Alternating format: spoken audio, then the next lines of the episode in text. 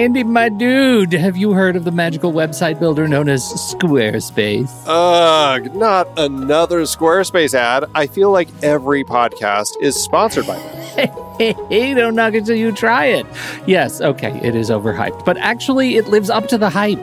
Squarespace is like a website fairy godmother. With a click of a button, your site transforms into a beautiful masterpiece. A website fairy godmother? That sounds interesting. What makes it so magical? Well, for starters, those slick templates make anyone look like a professional web designer. Pick one, customize the colors and fonts to match your brand, and voila.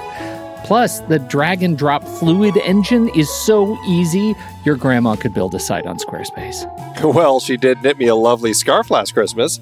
Maybe website design is next. Exactly. And when you're ready to sell your Nana's handmade scarves online, Squarespace has built-in e-commerce. Add a store with one click. Get flexible payment options. Then watch those sales roll in. And when she wants to teach others her steezy scarf skills, Squarespace's new courses feature is just the ticket. Nana can set up her curriculum and enrollments and payments in a snap and become the next e-knitting influencer. Oh, wow, you really sold me with the grandma angle. Sign me up for that free trial. Just go to thenextreel.com/Squarespace and transform your site into a beautiful Squarespace masterpiece. Well, thanks, Pete. Even though it's overhyped, Squarespace actually sounds perfect for Nana's site's needs. Appreciate the warning on the ads, though. I'll brace myself next time I listen to a podcast. Anytime. Let me know if you need any help getting that site up and running.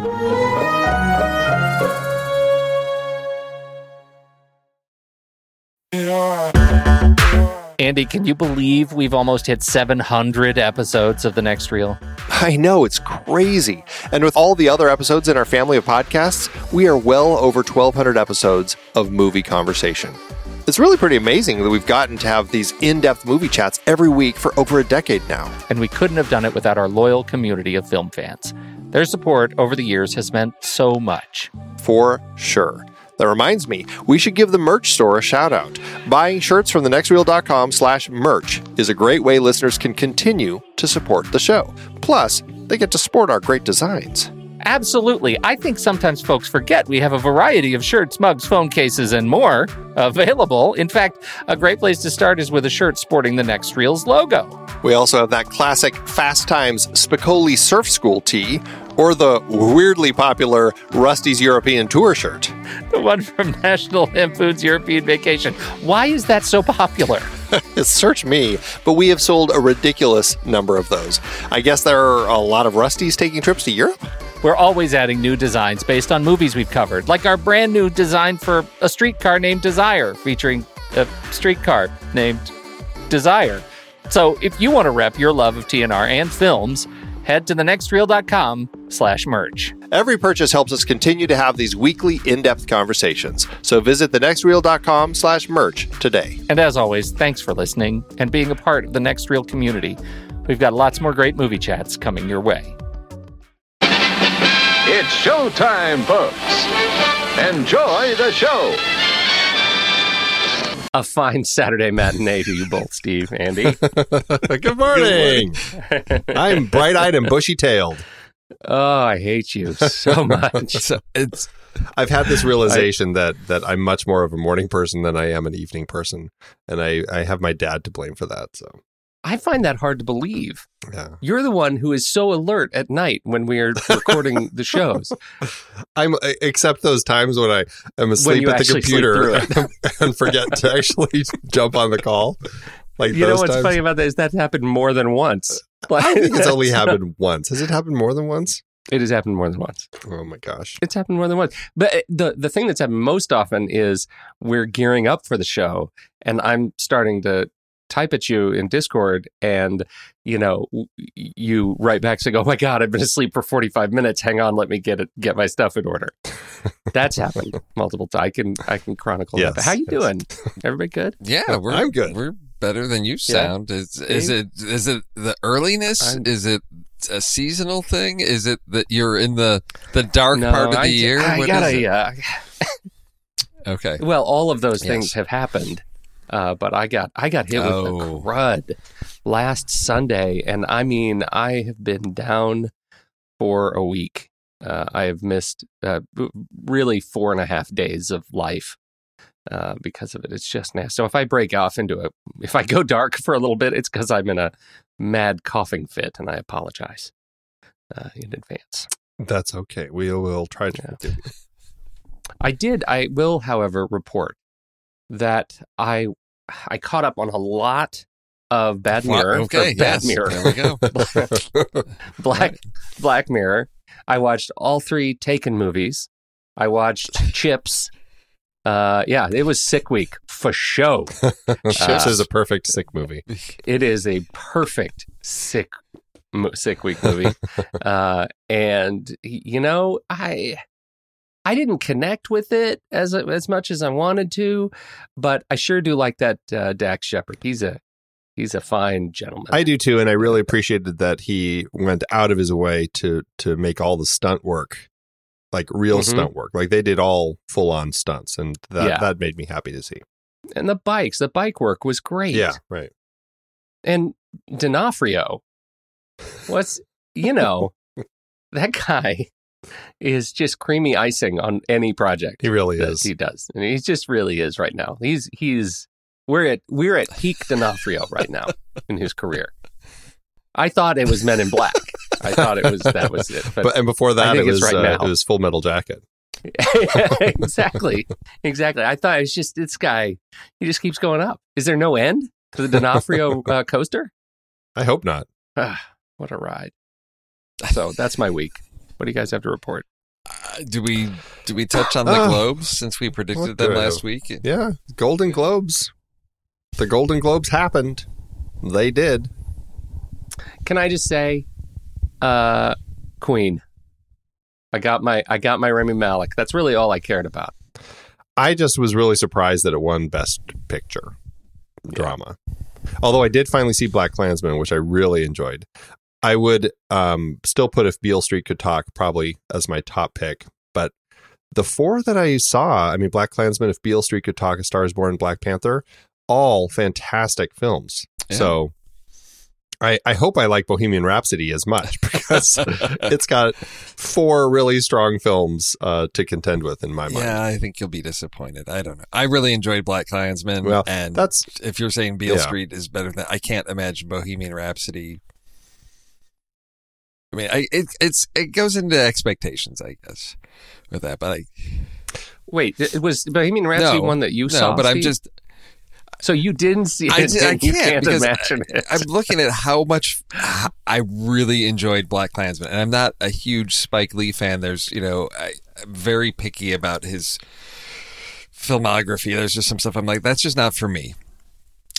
This one was really solid, and for Andy to say If Beale Street Can Talk is tops that, then for Bohemian Rhapsody, I just, that would have to be like a 5.5, 6-star movie, and that doesn't exist because I only start with 5. Well, that doesn't exist. According to Letterboxd, you can only have 5. Where do I go? I'll tell you, I was surprised that it won Best Picture, and that was one that I enjoyed seeing because I liked the movie, but I still contend that movie is even more of a movie for fans of the music, like fans of the band.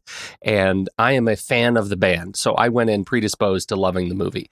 I don't think it is as generally great an award-winning Best Picture as it is an award-winning Best Performance by a lead actor. I thought he absolutely deserved the role, the award. I don't think the movie did. So, I'm with you, but... yeah, my wife said it was a very vanilla movie. She said it felt very safe all the way through. It was absolutely safe. There were areas of where you can actually hear tires screeching at the hard left turn away from controversy that this film takes as you're watching it. And it's just in some cases you walk out and you feel good, and a half hour later you realize you're grinding your teeth real bad. And that's the feeling you get. You're like, why did they not like push any buttons or any boundaries? And it's because it was produced by the band. And there's a certain, that of course you expect that. So that's what I mean. It's a movie for fans of the music and of the band. Their experience with the band, and if you love that stuff, I think you love the movie. I also think that's probably why it won Best Picture, right? I mean, like, it is the safest pick. I don't know. I haven't seen all of them, but isn't it the safest pick of the set? Black Panther, I would say, is pretty safe. Well, yeah, I don't know. I think A Star is Born is pretty safe. Oh, yeah. If Beale Street Could Talk, I think it's pretty safe. You know, I don't know. I guess it just depends. But it does seem to be kind of the most straightforward, perhaps. I don't know. Yeah. I will say I was very disappointed in people in general, again, when poor little Elsie Fisher tweeted with excitement, genuine excitement, that it won Best Picture, and then completely got just steamrolled over by the Twitterverse about you know, what an idiot she is for being happy for that to win. That just makes me sad that people can be so mean still, and you know, and she had to, you know, people were trying to explain to her all the issues with it, and she had to apologize. I'm sorry, I didn't realize. I'd rather just people, you know, just tell me what I don't know instead of getting so so mean. And, you know, I mean, she's a young teenager, and people just made me so mad. It's okay, but I don't know if you how often you're on the Twitter, but I think Brie Larson sort of stepped in and, you know, turned that around with that, you know, never meet your idols, you know, photo of her with Brie Larson, which I was like, that's, it made me so happy for both of them. That's why I just, it's like the exact, it's like the antidote to the internet when people go out of their way to be good people and are, you know, reaching out to people and bonding and being positive. So yeah, I just absolutely love things like. I didn't see that, but I'm glad. I'm glad that happened. All right, guys, Green Book. Were you happy that one won? No, I can't. I like that movie so much less now that it'll always be Golden Globe award-winning movie, Green Book. Yeah. And I think that, you know, you guys, some people, I think, Steve, you posted one, and then I think Nick posted another on our Discord chat about some news that had recently come out after its win about Peter Farrelly having to apologize for some flashing that he had done in the past, and the writer having to close his Twitter account because apparently he had been making some anti-Muslim remarks post 9/11. All of that had come out, and now some people are saying, you know what, its chances for getting a nomination at Oscar time might have just faded away. Yeah. But none of those things should be surprising to anybody. Well, I mean, Peter Farrelly, I mean, this was in the incidents were from like shooting Something About Mary, so would it surprise anybody that that's something he would be doing? No. Yeah. Yeah. I mean, it's like, it's the same thing with Guardians of the Galaxy, right? Yeah. I mean, the stuff that he had been doing in the past and tweeting about and talking about, it was so long ago in the past, and obviously he's grown and changed as a person. And that's like saying people can't grow and change, except Kevin Hart, who apparently seems to, you know, keep the wall up saying... Stop! I'm not going to change, but otherwise, I think it's interesting that it is something that just kind of keeps coming around. Yeah, it's gross. It's gross, and I want to go back to the Golden Globes though, because it's frustrating that all this is what it like. I'm frustrated that our perception of the movie wasn't shared by a lot of people, because it's just something that I see so clearly. And I don't think it should be the filmmaker's personal poor decisions that, you know, that it should be the film itself that's preventing it. The film itself should not win an award because it made some poor turns, and I knew those guys were, you know, of course there was stuff that comes up because there's always stuff that comes up, and so yeah, I don't care for it. Well, I'm curious to see it, and I definitely want to see Crazy Rich Asians, which is higher on my list. But of the three that I've seen, I still would have picked The Favorite as my favorite. So, well, I'm curious if Crazy Rich Asians is going to have the legs to actually garner an Oscar nomination. Like, of these 10 films that were nominated for Best Picture at the Globes, which of these have the legs to actually make it that next step? I wouldn't be surprised if all five of the dramas get nominated. Of the musical or comedies, I would think the favorite, maybe Vice. I don't know about Mary Poppins Returns, and I don't know about Green Book or Crazy Rich Asians, but I'm really curious if Crazy Rich Asians is going to have the legs to kind of bump it up. Yeah, the Academy's a funny group, and that just it would. There's something, and maybe it's got to be hitting video release soon, so that may create that second wave of attention for this, and it's a movie that surprises me because when you think Oscar, even though we've got 10 films now, usually there's still. It's got to be something that really, really stands out, and maybe this will hit just the right timing for people to remember that this is, a really successful film. It's really unique. It's something that wouldn't, even a few years ago, you wouldn't expect a movie like this. So. Yeah. Well, it's been available since Thanksgiving. Oh, it has? So since November. Well, never mind. I don't know what I'm talking about. Go rent it. All right. I'll go rent it. I will go rent it. See, for me, the biggest thing that I always forget because he plays such great American characters is how thick Christian Bale's accent is. We were talking with some friends about that. They're like, oh my gosh, I knew he was English, but he's like got a really, really thick accent. I'm like, yeah, he does. And you forget because you never, how often do you hear him without an American accent in a film? I mean, just looking at everything he does. I mean, he did, he's Batman. JJ and I talked about him on Hostiles playing a, American, Civil War era soldier cowboy guy, and he's playing Dick Cheney. I'm like, Big Short. When does he play someone with a British accent? I don't know if ever. When I think of Empire of the Sun, when he was like 12. Okay, yeah, right. Can we talk about Marvel just a little bit? We should talk about Marvel a little bit. Yes. It's taken over Andy's brain, Andy. Is what is Marvel. What a Marvel, Marvel. Andy, are you eating Marvel cereals for breakfast? Is that? Do they have those? Because when we were kids, it was like if there was something, it would be like there'd be a cereal for that. I mean, is there not an Iron Man breakfast cereal? Yeah. Why has Marvel not cashed in on that thing? Marvel would have to be changing it every 6 months. Like we'd be eating Captain Marvel crunchies right now, and then we'd be getting ready for the Endgame O's. No, which would be, so Infinity War would be like, why does this taste like ashes? Well, you just wait a couple months.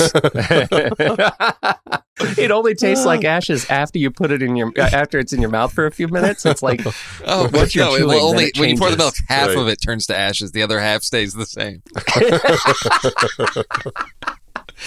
Come on, little Captain America shields and little Thor, hammers, and it's like Lucky Charms, but Marvel. All of those things stick around, right? Well, and the Infinity War, but all the little ants they get very small. Tommy would love that. They shrink in milk.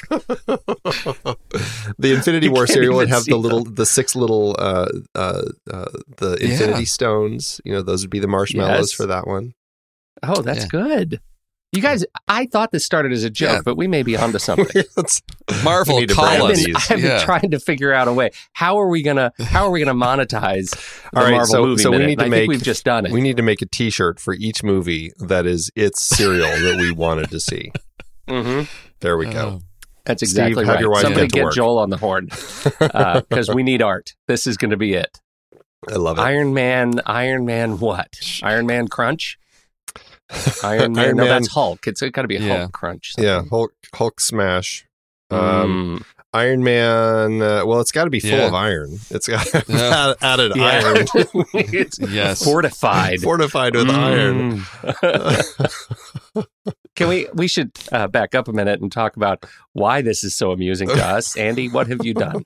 Yeah, we're doing our Marvel Movie Minute now, which is a touch of insanity thanks to these. All these crazy Marvel or Movies by Minutes podcasters, which started with the Big Lebowski as a film where they started that, and then but the Star Wars Minute guys really kind of took it and turned it into something massively popular and entertaining. And now, I mean, there's well over 100 different Movies by Minutes podcasts out there, and it just keeps growing. And we're now one of the many, but we decided to take on the Marvel Cinematic Universe, which is probably the largest chunk the largest franchise, I think, that anyone's done. So, and they keep growing. The Marvel team keeps growing their franchise faster than we'll be able to keep up. So, yeah. So this is a lifelong. We'll be doing this till we die, I guess. Should be one thing to mark on our tombstones, I guess. There you go. A couple of answers to, let's just say, FAQ questions that have come to us. Are you doing every minute or just your favorite minutes, Andy? I love that of each movie. Oh, yes. We're doing every stinking minute. Okay. And Andy, how often are shows released? We're doing 5 shows a week, Monday through Friday. And I think we decided for Patreon, our Patreon members can, some of them can get access to this, the Saturday matinee. And eventually, if we get enough supporters on Patreon, we'll start an additional weekend show. But that's down the road. That's right now, 5 days a week. That's so far down the road, I don't even remember talking about it. It's way down there. Yes, 5. Okay, 5 days a week, and yeah, the Saturday matinee is included for everybody who is a patron. Thank you, patrons, and so we hope that you enjoy the vast back catalog that is in your personal RSS feed attached to your Patreon account. If you sign up as a patron, and hit the bricks. Go to the beginning. There's lots of them in there now. Lots and lots. Indeed. And I would think that there are some where we've probably at least mentioned Marvel. Obviously, we hadn't jumped onto this bandwagon from the beginning, but here we are now. We have, thank you, everybody who has jumped in and given us kind reviews for the new show in iTunes. One more FAQ question. This is the first time that a Next Reel sort of property that we've split it off as its own show, as its own feed. So you do have to go into your podcast app of choice, Apple Podcasts, Overcast, Radio Public, whatever you're using to listen to shows. You'll have to go subscribe new. You're not going to get this the same way you get the Film Board or Trailer Rewind, which all come through the main Next Reel feed. So if you're confused about why you aren't seeing Marvel Movie Minute shows in your feed, that's why. It's a new show. So please subscribe. Thank you to everybody who has left us kind reviews for the new show in these podcast apps, particularly Apple Podcasts, reviews that come in a short period of time. So as the show is new, those, if you jump in and give us a review, if you're interested in helping, if you like the show, reviews that come in a short period of time really help the show get noticed. That's how the algorithm works. So if you like the show, if you're interested in helping us out, or leave us a review, and we deeply appreciate it. Hear. And speaking of Marvel, did you guys watch the new Captain Marvel trailer? You know about me and trailers. Mm-hmm. You're gonna be a hard one to have these conversations with, man. I did watch the first one, and that's because, what is this thing? And now that I know, I'm excited about this thing, I will enjoy some surprises and stuff. So it's I've been the Star Wars Minute guys were actually talking about this and had a good point about how all of these things with trailers and stuff, it's just another way to build your excitement, And so I look at all of this as just a way to kind of continue my enjoyment and just to really, really have a great time with all of these different things and the theorizing and everything. But Captain Marvel is a superhero I knew nothing about, and so Trailer 3 just came out this past week, and it's good. I mean, it's very interesting. I'm very excited to see what they're going to do with this, because Brie Larson looks typically badass, and learning more about the Kree and everything, I'm excited to see what's going to happen and how all of this is going to end up tying in with Endgame. It just got dark. Are you guys still? I'm still here. Yeah. Okay. All right. Yeah, I really like it. And I'm very hopeful that she that my sort of enthusiasm for her performance here lives up to my enthusiasm for the potential for her to sort of replace, speaking of Cousin Oliver syndrome, to replace Captain America as kind of the central figure, the heroic figure of the Avengers, because, you know, I know his contract has been up, and I know he's, he's said publicly he's looking at moving on. And so I'm hoping that she can really step into that role as being an Avengers, central figure and leader, and that the glue holds up for the team. I loved it.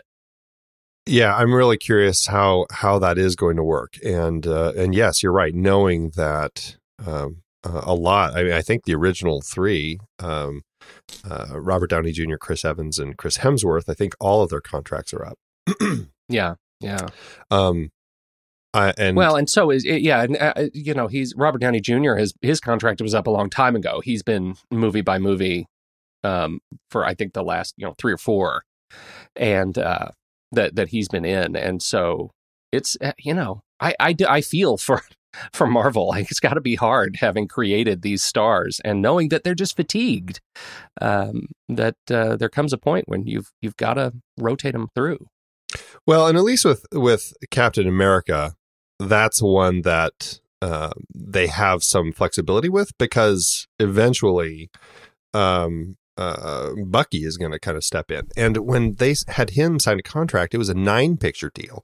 So he's got quite a number of films left, and so could easily, after Endgame, he could easily step into the Captain America role for a little while.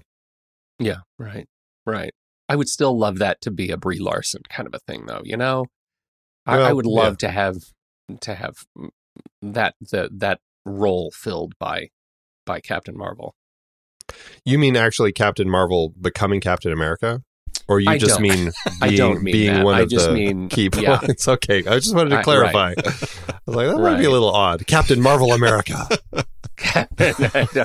I'm glad you clarified. I was not clear. I'm interested because I always look at who's bringing this to the screen, who's realizing this vision, because I think they've always found the right team to bring each picture. Someone that's passionate, that's got some specific vision for this. And I don't know anything about Anna Boden and Ryan Fleck. I'm looking at that and I'm like, those are not names that stick out to me, but then as I dig in, okay, I see they're a team that have worked on quite a few things, smaller things. So again, this is as we see Marvel not picking well recognized known names, but actually those sort of successful middling people. I keep hearing about Mississippi Grind. I have not seen that, but now I guess that's something I want to check out, see what their films are like, how they manage a film, and what sort of their voice of because it seems like they're a collaborative team on quite a few things, and you don't see that a lot. But when a team works together really well, I think they can pull off some great things. And anybody that can, how did I miss Mississippi Grind? Ben Mendelsohn, Ryan Reynolds, what? Yeah, we did it as a trailer pick. I'm surprised you guys haven't done it on Trailer Rewind at some point. All right. Yeah. That's on the list. Put it on the list, man. Maybe it's not streaming. Maybe it's not out there in the digital realm easily to find. I don't know. I could have sworn I saw it on Canopy. It may be. Oh, is this? Wait, you're right. Is this an A24? No, it was before A24 came around. I think. Probably not, but it wasn't A24. It's out there. Well, it's out there. That's something to we'll see where it check is. Check it out. Well, should we move forward? Should we jump into our trailers? Andy, it was A24. All right. USA theatrical release, A24, 2015. Ha! I didn't say anything as you beat me to it, but that's what IMDb is telling me. That's so funny. Ha! I totally do not remember that being an A24 pick. That's so interesting. Well, that's before we were... Oh, well, I guess I'll have to see it. Yeah. Well, No, I think that was pre-Saturday Night. We've only been doing this for like a... Yeah. It was pre-something. Thank God it was pre-something. Yeah. Right. Well, we ended up picking a trio of Netflix trailers. So I think we should do this in order of release date. So the one that gets released first, that one should go first. And because it's 3 consecutive weeks. I looked at the release dates on these. What was the odds of that? We've got 3 consecutive weeks for people to enjoy our trailer picks on Netflix. So who was first? I think Pete's was first, right? Oh, was it? All right. No. Is Pete's the 18th? First? Who's got the 18th? That's yours. That's Pete. Yeah, that's right. All right, I've got Sam is one of the last survivors on a post-cataclysmic Earth. She's a young scientist dedicated to finding a way for humans to adapt and survive rather than abandon their home planet. So Anthony Mackie's in this movie. That's why I clicked play, because I saw his head on the thumbnail, and I'm in for movies like this. This is kind of an I Am Legend. It starts with kind of an I Am Legend thing. If the world is gone, but mysteries ensue. It's got a good look to it. It is an exciting thing. I like seeing him in something that doesn't have wings, and. She's Margaret. Is it Margaret Qualley? I don't know much about Margaret Qualley, but I do really enjoy what she brings here. That it turns out there is, you may be surprised to hear there's a mystery that she gets to unravel over the course of this movie, and I think they make an interesting pair as they. Move across the barren landscape of the evacuated Earth. Good sci-fi elements, great production design. I think it's going to hinge on the performances if they can make it, make the world believable. But I thought it was pretty cool, and it drops, very, very soon. So what do you guys think? I thought it looked super cool. I like, excuse me, I like.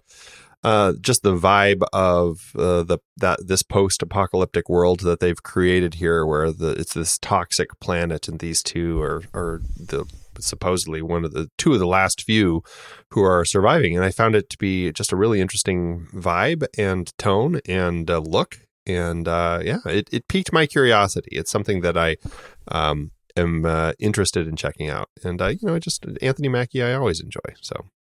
That's a nice small cast, too. I mean, Anthony Mackie, Margaret Qualley, and Danny Houston, and that's it. Like, it's just 3 people in this movie. That's all that's credited. And is that telling that, like, now we know kind of more about how it's ending? Because they're trying to get to other people. Yeah, right. Or is... Well, I don't know. Because she talks about her father, and so it could be flashbacks. Yeah. Yep. It could be flashbacks. And, I enjoy... sci-fi films like this with a small cast. And this is something that, 5 years ago would have been, sci-fi channel thing, and it would have been really low budget. And when you have an interesting concept like this and you've got a budget to get some good actors in there, I think it can sometimes elevate a script that, a few years ago would have been, it's just another one of those made for sci-fi, cheesy, low budget things. It's got a couple people. So there's not a lot that, to do, budget-wise. You can throw in some cheesy, outdated CGI in there, but this one looks like something I'm going to really enjoy, because it is that concept of the world's ending, but it's focused on these 2 characters and their little journey. And those are stories I really enjoy seeing, because if the writer gives us interesting characters and some interesting dynamics between them, we can have a really fun journey with them. And that's what I'm expecting out of this. All the dressing of whatever the concept is about the world end, the toxic zones and all of that. It could be anything, but this one, I think I'm going to, next Saturday after we record our SatMat, I may just sit down and watch this one. And it's a trailer pick, so you could get JJ to watch it too. I'll bet he would watch this one. He would, but he won't watch it on a Saturday morning. That's for sure. Yeah, that's true. That's true. Come on, kids. I'd like to show you what the world looks like when it's about to end. You can watch your cartoons later. That's right. All right. This is important news. So who's next on the calendar? Well, I guess that would be me. That's Andy. That's Andy. I am, we talked about good old Mads Mikkelsen with his new film, Arctic, coming out. And it just was fitting that we do another Mads Mikkelsen winter-themed film, because this week I'm talking about Polar. I don't know what this guy is doing with his career, but it just is hilarious that he's doing these two particular movies, and they're coming out relatively close to each other. Polar is based on a graphic novel written and illustrated by Victor Santos. And it was a webcomic and series of graphic novels featuring international hitman Kaiser Black, inspired by a lot of action and noir fiction. And it was in its original release, it had a very highly stylized design and a complete lack of dialogue. And I guess when Dark Horse picked it up to do the graphic novel publications, they did add speech balloons in it, but that really piqued my curiosity. I really would love to check it out and see what it looks like in its original form. But now they've made a film adaptation, and Jonas Åkerlund is directing it, who we've talked about Small Apartments as a trailer pick a while back. I still never ended up checking that one out. He's mostly known for directing music videos, just tons of music videos, and still very much directing music videos for a lot of big people. U2, Keisha, Lady Gaga, Metallica, Sigur Rós, Beyonce, Taylor Swift, Madonna. I think that the Ray of Light video that he did for Madonna is one that really stands out for me. Only 7 film credits, and this is the most recent. And I've not seen any of them, so I don't know what to really expect from a Jonas Åkerlund film. But still, the look of this, the vibe of this, and of course Mads Mikkelsen as the lead is just very exciting as this world's top assassin that's trying to retire, but apparently the employer firm that he works for has this policy that when you retire, instead of giving you the retirement money they plan on giving you, they kill you so they can keep the money, is kind of what it sounds like. And he's not too game with that plan. And especially after he befriends Vanessa Hudgens and pretty much goes to town on the bad guys. So Catherine Winnick, Johnny Knoxville, Matt Lucas, all are in this as well. I just thought it looked really fun. And, of course, Mads Mikkelsen. What do you guys think? I think that that array of guns laser controlled by his laser pointers on his fingertips made me want to see this movie. Everything else I thought, oh, look, it's John Wick in winter. And then I went and looked at the John Wick poster from the first movie, and it looks exactly like this one. Just not snowing. And that made me say, meh. But then I saw the fingertip guns array, and I took it all back, and I said, Mads Mikkelsen, I love you. And Vanessa Hudgens, you were what happened to you since High School Musical, but I'll still watch this movie, and I will watch it in 2 weeks. Yes. Indeed. Absolutely. The first half of the trailer, I was very meh. Yeah, I was thinking, yeah, it's John Wick. But then we start getting... because it has just a very, bleak, dark look to it. And then all of a sudden we're getting scenes that are like brightly colored. So I don't know what is going on in this world where I'm getting, as I expect, he's up in the cold Arctic, and it's dark and gritty and grimy. But I want to know what's going on in this movie where we've got these like brightly colored, like cartoonish, I don't know, sequences. I'm curious what this thing is really all about, because I thought it was going to give me one thing, but now these little scenes that I'm seeing here in the trailer lead me to believe there's something else. There's more to this movie. I don't know if it's flashbacks. I don't know what is going on. So I'm curious to see it for that. I don't need another John Wick. I love John Wick. Fingertip laser guns. Yeah, okay, that'll be a fun scene, but I'm really curious because there's enough in this trailer to intrigue me to see what this larger story is going on, that it's there's something more visually appealing to me in this trailer. Like we said, it is released on Netflix on the 25th, but I just found you can go to the website polarcomic.com, and it looks like you can kind of go through the entire webcomic still there. I'm looking at page one. It's just from January 2nd to 2012. Wow. Sweet. Yeah, it goes through. It has all the stuff for the first three seasons of it, all the different chapters and everything, and tons of stuff. So anyway, there you go. If you want more info about that story. All right, Steve. Okay. Things are getting crazy with Jake Gyllenhaal and his big glasses. February 1st brings us Velvet Buzzsaw. This is written and directed by Dan Gilroy. You may remember his little film with Jake called Nightcrawler from a few years ago. Yeah. Yes, excellent. So I am interested to see what craziness he's bringing. This is a story of delving into the art world and someone who discovers some paintings. Gentleman in her apartment dies and they find all these paintings, and it's really intriguing to the art community, but then they start realizing there's something more to these paintings. They move, they as we see in the trailer, apparently reach out and grab people. There's some supernatural force that has been given life, and perhaps it's because this artist used actual blood in his painting, but we've got sort of a supernatural mystery thriller here in the art world, and we've got Jake Gyllenhaal as a art critic. We've got John Malkovich. We've got Toni Collette, and Mr. Gilroy's wife Renee Russo, and this weird little film about art, I guess.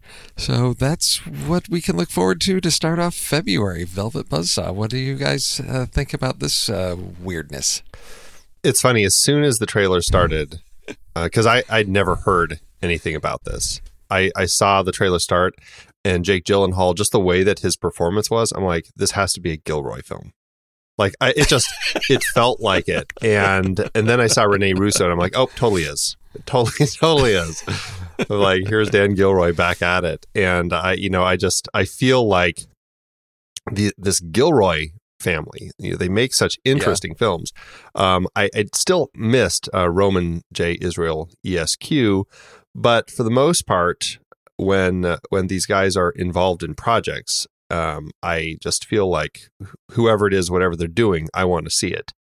And Nightcrawler was just such a masterful film and just an amazing story with incredible performances. This looks, it went from a really interesting like art world story to all of a sudden like a crazy horror movie film. I'm like, yes, what just happened here? But it still looks super intriguing, really fascinating world. I very much am looking forward to this one. Yeah, I think I am. But as you can imagine, like it goes, there's this line in Dan Made a Maze where he says, you come home and Dave Made a Maze. You come home and there's a cardboard maze in your living room and you say, what? That's wackadoodle crazy. And I've been saying that a lot. And that's what I said about halfway through this trailer. This is wackadoodle crazy. What has Gyllenhaal gotten himself into?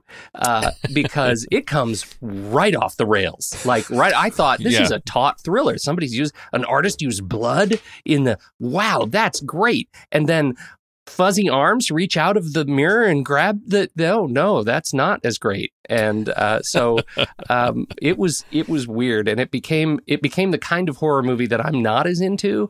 And so I don't know. I think it's going to be, I think it'll be a good film. I don't think it's one that I will like. It wasn't made for me. So, we'll see. But it looks thrilling. What I will say is, I think this is an enormous opportunity for Jake Gyllenhaal to do something, to really amp up his, his performance credibility in a new and interesting direction. And he's always doing new and crazy, interesting things. This is a great one to have on his credits, because he looks like somebody you'll want to watch. In this movie, so. Yeah, well, February 1st, we got a nice little trio of Saturdays or Fridays or weekends lined up here for Netflix, and it still baffles me, this business model of theirs, where I can't imagine that any one of these films in itself based on what it costs for them, they're going to recoup that by new subscribers joining. Just I've got to see IO. I've got to see IO, and we're gonna sign up for Netflix just for that, or for Polar, or for Velvet Buzzsaw. Yeah, none of these are HBO's Game of Thrones. But I love that these films are being supported and being made, and that we've got a venue for them. But I just don't understand how Netflix makes this business model work, because it's not like putting it out in theaters where it's like, oh, people show up and we make money off it. It's like, well, subscribers haven't changed. We're still making the same amount of money, and we're throwing a lot of it into original content. So I don't know how what magic bucket they have that's generating money for them for all these, films, but I'm enjoying it. I think Netflix had a model that it was basically a Blockbuster and an HBO model. So they had a much bigger base of subscribers than HBO did. Oh, and sure. So I think that's been kind of largely a thing that's helped them out quite a bit. Yeah. But, and I mean, just the amount of content they crank out, man, it's crazy. Yeah. And my kids, I mean, that's where they watch all their shows. And they're growing up in a totally different world where they find a show they enjoy and then they binge it. And, all as many seasons as they can. I mean, they'll just kind of plow through it, whether it's a fictional cartoon or a narrative show like a Disney Channel type of show, or like a cooking show. My daughter's way into watching these cake shows, and she'll just plow through seasons. And I think it's an interesting model that they've created that is really allowing for people to just dig in. So you're right. I don't think that just a movie like this is necessarily going to say, "Oh, I'm totally signing up now." Yeah, but they've done enough stuff where. I think they're giving people the options.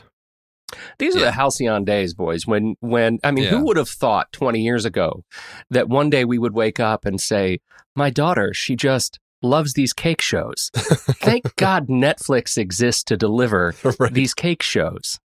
I mean, seriously. Or who'd have thought, you could say, gosh, I really enjoy this show, Cheers. I wish that I started watching it from the beginning, but at least I can watch it from here forward. Only to say one day, oh, well, I mean, obviously syndication, but still, it's like this point where, I think I'll just lay in bed all day and watch Cheers for 12 straight hours. Right. Or as, the millennials appear to be doing, rediscovering Friends from season one. Like, that's... Yes. That was a highly controversial thing when they were going to pull it, and everybody freaked out. So let's do lists. Let's do our lists. So I'm going to venture a guess, Pete. I'm going to say that Rachel may turn into one of our least listened to episodes, because I just don't think it's a movie people are going to seek out very much. Well, I'm not sure we sold it all that well. It was a tough one. It was a tough one. As enthusiastic as we should have been, probably. But for the film which we talk about this week on the show, Paul Newman's directorial debut, featuring his wife as the star, our options were actors directing, coming of (middle) age, and morgues. And our listeners voted on actors directing. So it was a little bit back and forth, but that's where we landed. That's what we're talking about. Who wants to kick it off? I'll go first, because I've got one that is, I'm hoping, a guaranteed steal. And I'd like to get it out of the way. Okay. Can I do that? Do it. It's one of my favorite examples of an actor who goes on to direct, and I do it in honor of Andy Nelson. Oh, dear. That is Jon Favreau in Iron Man. Jon Favreau directs. He also directs himself in Iron Man, but he was at first an actor, and he went on to direct Iron Man, and now we're talking about it at exhaustive detail. And so that is my homage to Andy and MMM with the honorable Iron Man first pick, Jon Favreau. You may continue now. Lovely choice, lovely choice. It's a steal, but it's okay. It's okay. The dibs pick. I will forgive that one. Steve, do you want to go next, or shall I? Go ahead. Go ahead. I'm curious to see what direction you're taking. Okay, so I was actually... for mine, I was trying to kind of find a way to define it a little bit more for myself, because as you dig into looking at actors directing, you realize, damn, there's a lot of actors who direct. is like everyone. And so I tried to limit it in a few ways. One, I was trying to find people who didn't kind of come right out of the gates as like, you know, hyphenates, you know, actor, director, producers. I was trying to eliminate those a little bit and try finding people who started as actors and then maybe moved into directing later. And I was trying to find people that didn't just like direct one thing, like Charles Lawton or something, saying, "No, there's my one thing." So with that, I'm going to go for my first pick. I'm going to do a film that really worked well for me back in the late 90s, Eve's Bayou from 1997, that Casey Lemons directed. She actually started acting in TV back in the 60s, which I didn't realize. Actually, maybe the 70s, but 60s or 70s. She started a lot earlier than I realized. And then I first saw her in, what was the movie I first saw her in? Probably Vampire's Kiss, Pete, and then Silence of the Lambs and Candyman. And then in 1997, she directed this amazing film that I instantly fell in love with called Eve's Bayou. It was her directorial debut. She's directed a few other films, but that's the one that for me is the standout film. It's a really powerful film about a family living in the Louisiana Bayou area, and this little girl, Eve, who witnesses something with her father that kind of turns into this potentially disastrous secret, and just kind of the way that it unfolds is really just a masterful film. I love it. That's my first pick, Eve's Bayou. That was so great. And Eve, the girl who played Eve, I think she was like 10 or 11 when she did that movie. She was just great. Yeah. Just great. And Samuel Jackson, right? He was he was in that was a terrific film. Yeah. I too found that there were so many that I had to find a way to filter this down to something that meant something for me. So I had to dig through, and Andy's sort of the same thing of like, when you think of a, you know, actor that's directing, I was trying to find somebody established career that was well known as an actor. So stepping in directing for me was somewhat, for some of them, I don't want to say a career risk, but it was like, okay, everybody knows this person can act. What have they learned? Can they really direct? So that's sort of the approach that I took of like, they're gonna stretch themselves. They're gonna test themselves in some new waters here and see what this does for their career. And are they going to be successful as a director, or is this going to be maybe their directorial efforts aren't as solid as their acting efforts? And for order, I'm just gonna go in the IMDb star rating because I can't decide. So I'm gonna start us off with a 6.7 on IMDb. It came out in strategy. I need to start doing this. Came out in 1991. So watching this trailer was a little painful because trailers just looked so different, or the ones that are surviving on the internet are the oddest trailers ever. I don't know. But this is a story of a single parent trying to raise her young son, Fred.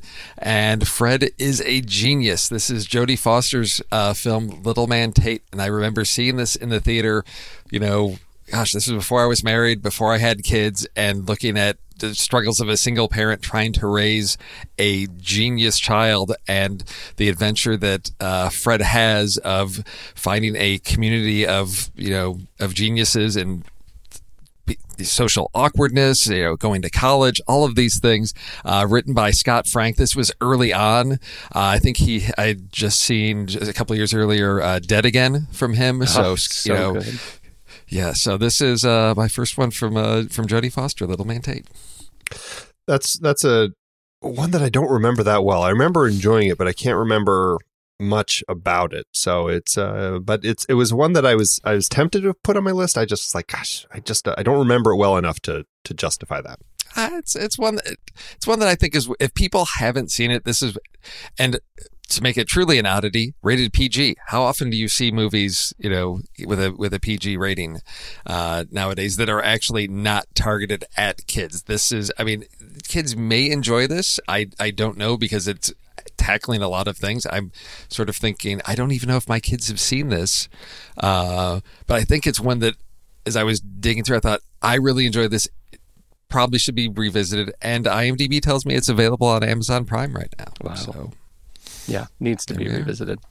All right, my second pick. I didn't really think about, I didn't really narrow my, criteria here based on anything that you guys have been talking about. But I did go by sort of my emotional reaction to Paul Newman as an actor and what he brings to the screen as a director and an actor in his performances. And so my second, I go with an actor who has he's directed a handful of films. He's got, 8 credits, but 6 of them are feature films. The other 2 are TV directorial credits. But his actor's credit, he's got 89.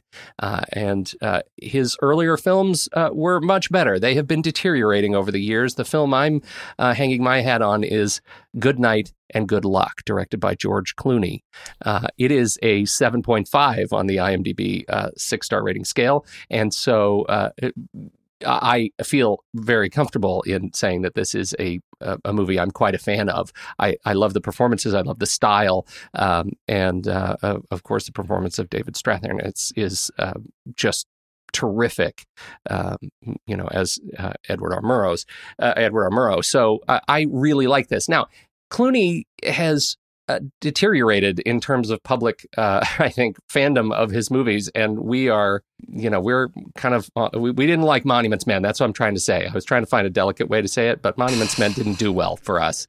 And that's one of his more recent. That just killed it for him, didn't it? He heard you guys didn't like it, and so he said, fine, no. If Pete and Andy don't like my movies, I'm not doing it anymore. And then he went and made Suburbicon, and that's like the middle finger to the critics. Like that movie just didn't even hit 6 stars. Leatherheads in 2008 was a 6-star. Ides of March in 2011. I actually quite liked Ides of March. Confessions of a Dangerous Mind. I thought Sam Rockwell was great. I loved that one, as Chuck Barris. I thought that was terrific. That was 2002. You know what I'm saying? Like the early 2000s were great for George Clooney. So let's celebrate that. That is the kind of feeling that I get from him. I think he's a talented director. I'd like to see him do more, and I'd like to see him do more in the vein of those earlier films.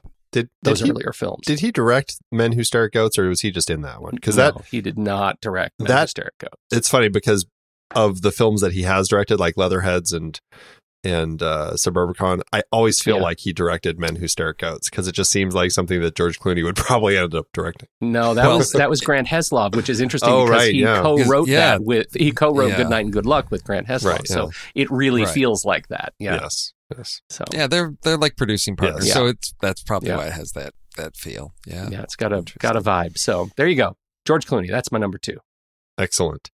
As you may know, I have been watching through the chronologically the films of Robert Redford, and I am it's a long list of movies to watch. He's acted in 48 films, and I'm watching films that he's been involved in as a director and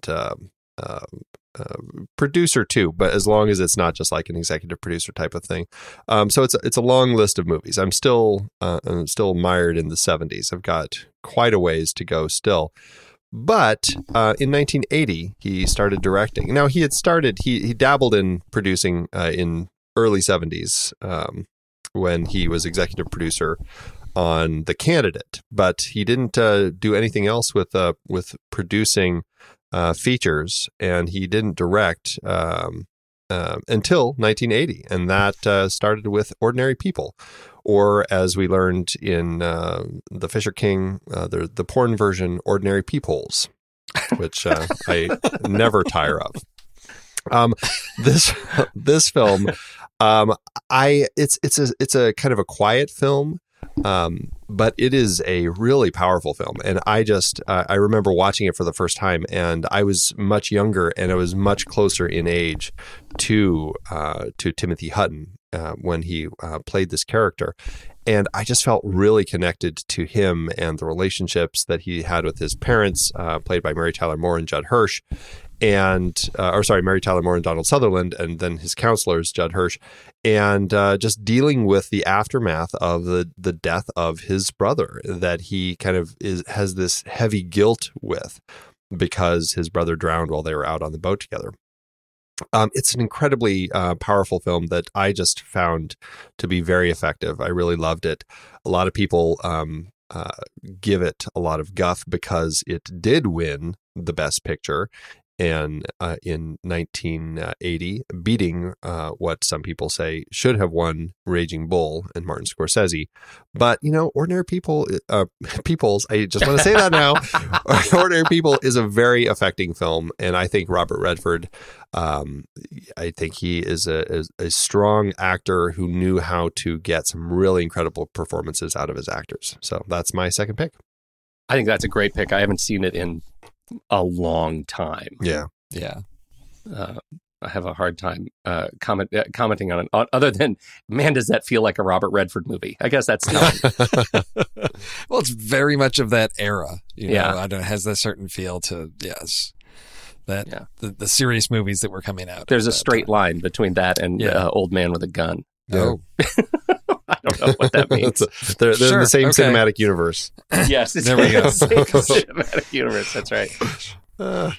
We should do Robert Redford movies by minute next. As soon as we finish Marvel. As soon as, yes. But, you know, you've got an endpoint, though. You've got an endpoint there. That's right. You know that. That's right. Okay.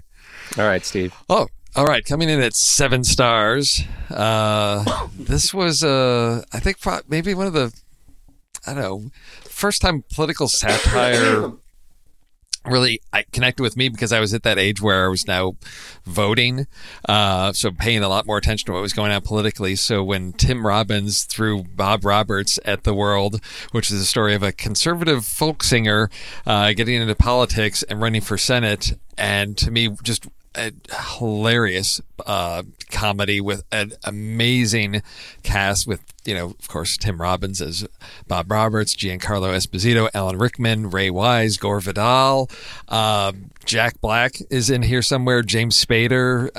It's an amazing cast. It's one I have not seen in forever, but I remember just laughing so hard at this film and really enjoying it and realizing, wow, Tim Robbins can, like, write and direct, and he's pulled off something that for me was really unique at that time, and it still has this great place in my memory. I have not seen it in a long time, but I just remember loving how much fun this movie was to watch.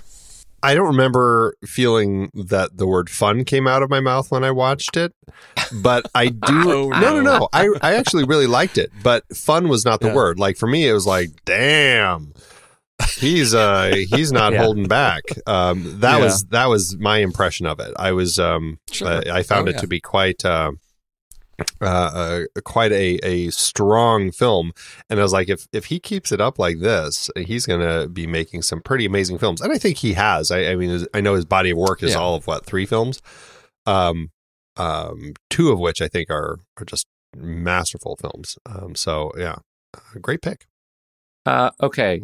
My final pick is, this was a hard one.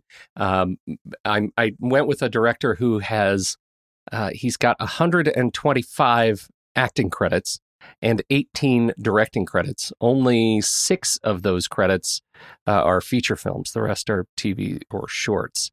The films that he had done up to the movie that I chose were not movies that would have caused me to think about him in this category. And in fact, only one of them, well, I guess there's several of them are over the 6-star rule. Most of them are. In fact, there's only one that is below, and that's at a 4.7.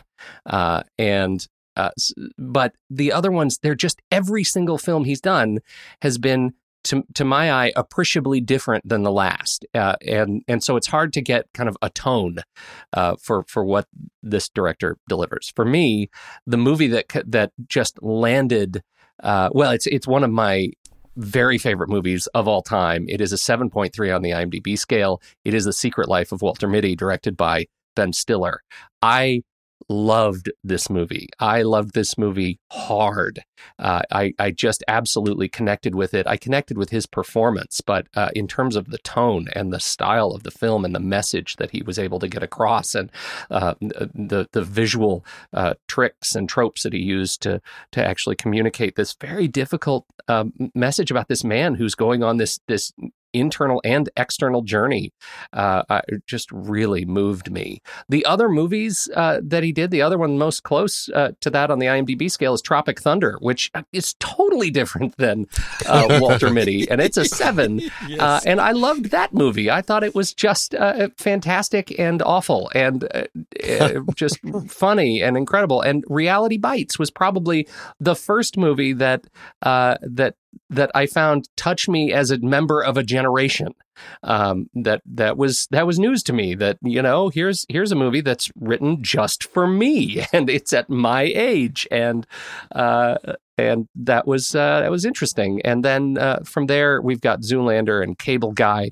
Cable Guy, again, what an amazingly different presentation than any of the other films that he had done. And so I think Ben Stiller has a wonderful toolkit, and I love when he directs just because I don't know what I'm going to get. And I hope he does. I hope he gets back into the feature director chair soon. Family favorite here. Yeah. In our house. Yes. Yeah, absolutely here too. I just love that movie. So I'm right there with you 100%. All right, Andy. And sadly enough, I didn't have that on my list. Like, what was I thinking? I don't know. I can't believe you let me get to number one. Yeah. Well, for mine, come on, my love for Tom Hanks. Why? Yes. How could I not have this list without throwing Tom Hanks in here? And actually I had two great options, but I'm going with That Thing You Do from 1996, which is, it's not a favorite of mine, but I think that Tom Hanks, who wrote and directed it, had just so much passion for the music scene from the era, and did a great job of telling this story of this one-hit wonder band from the 60s, kind of riding on the coattails of the Beatles, and did just a really great job kind of creating the tone and the mood and the characters. And it is a very enjoyable film to watch with a great soundtrack. I had such a great time with it, and I thought Tom Hanks did a great job. I mean, unfortunately, he's gone on to direct Larry Crown, which is one of the worst things that he's ever done in his entire career. But at least he has this. So I give him credit for that. That's my final pick, That Thing You Do. That was for me, that was one of those high stakes decisions of like, okay, Tom Hanks, can you really direct? And for me, yeah, he delivered it. Yeah, definitely. So that's our list this week. Wait. Actors directing. This is a good set of picks. The only one that didn't make my list, which really, I'm surprised, Andy. I kind of left it for you. Well, don't we have one more? Yeah. Oh, no, Steve. Okay. Steve has one more. Wait a minute. No. I do. Yeah, you do. I have one more blank on my list here. Steve, I'm so sorry. I'm so That's sorry. Okay. Maybe this is the one. This is the one that I was surprised at. Go ahead. Bring it. Well, we'll see, because I'm surprised that I'm surprised it's a 7.5 on the IMDb scale, because I think this movie is a little...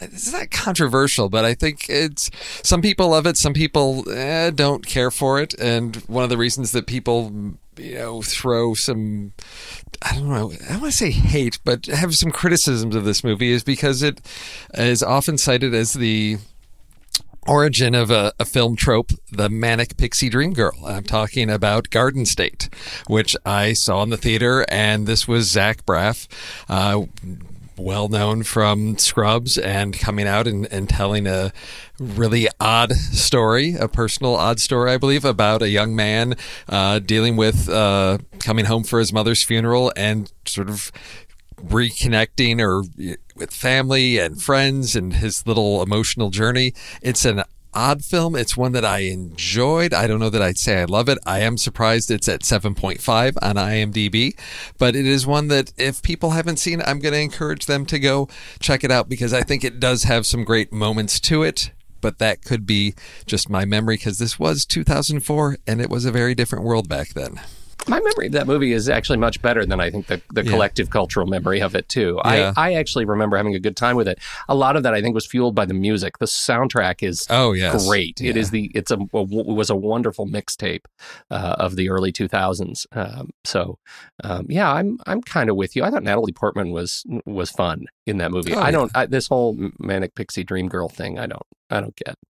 It was a movie that I enjoyed, but I didn't love. I never quite connected with it as much as I wanted to, which is frustrating because I actually saw this at its premiere at the LA Film Festival and actually talked to Zach Braff. Weirdly. Is this the name dropping portion of the show? This is the name dropping portion of the show. I just kind of, good. Okay. So, yeah, but it was a weird moment. I'm like, gosh, I wish I liked it more.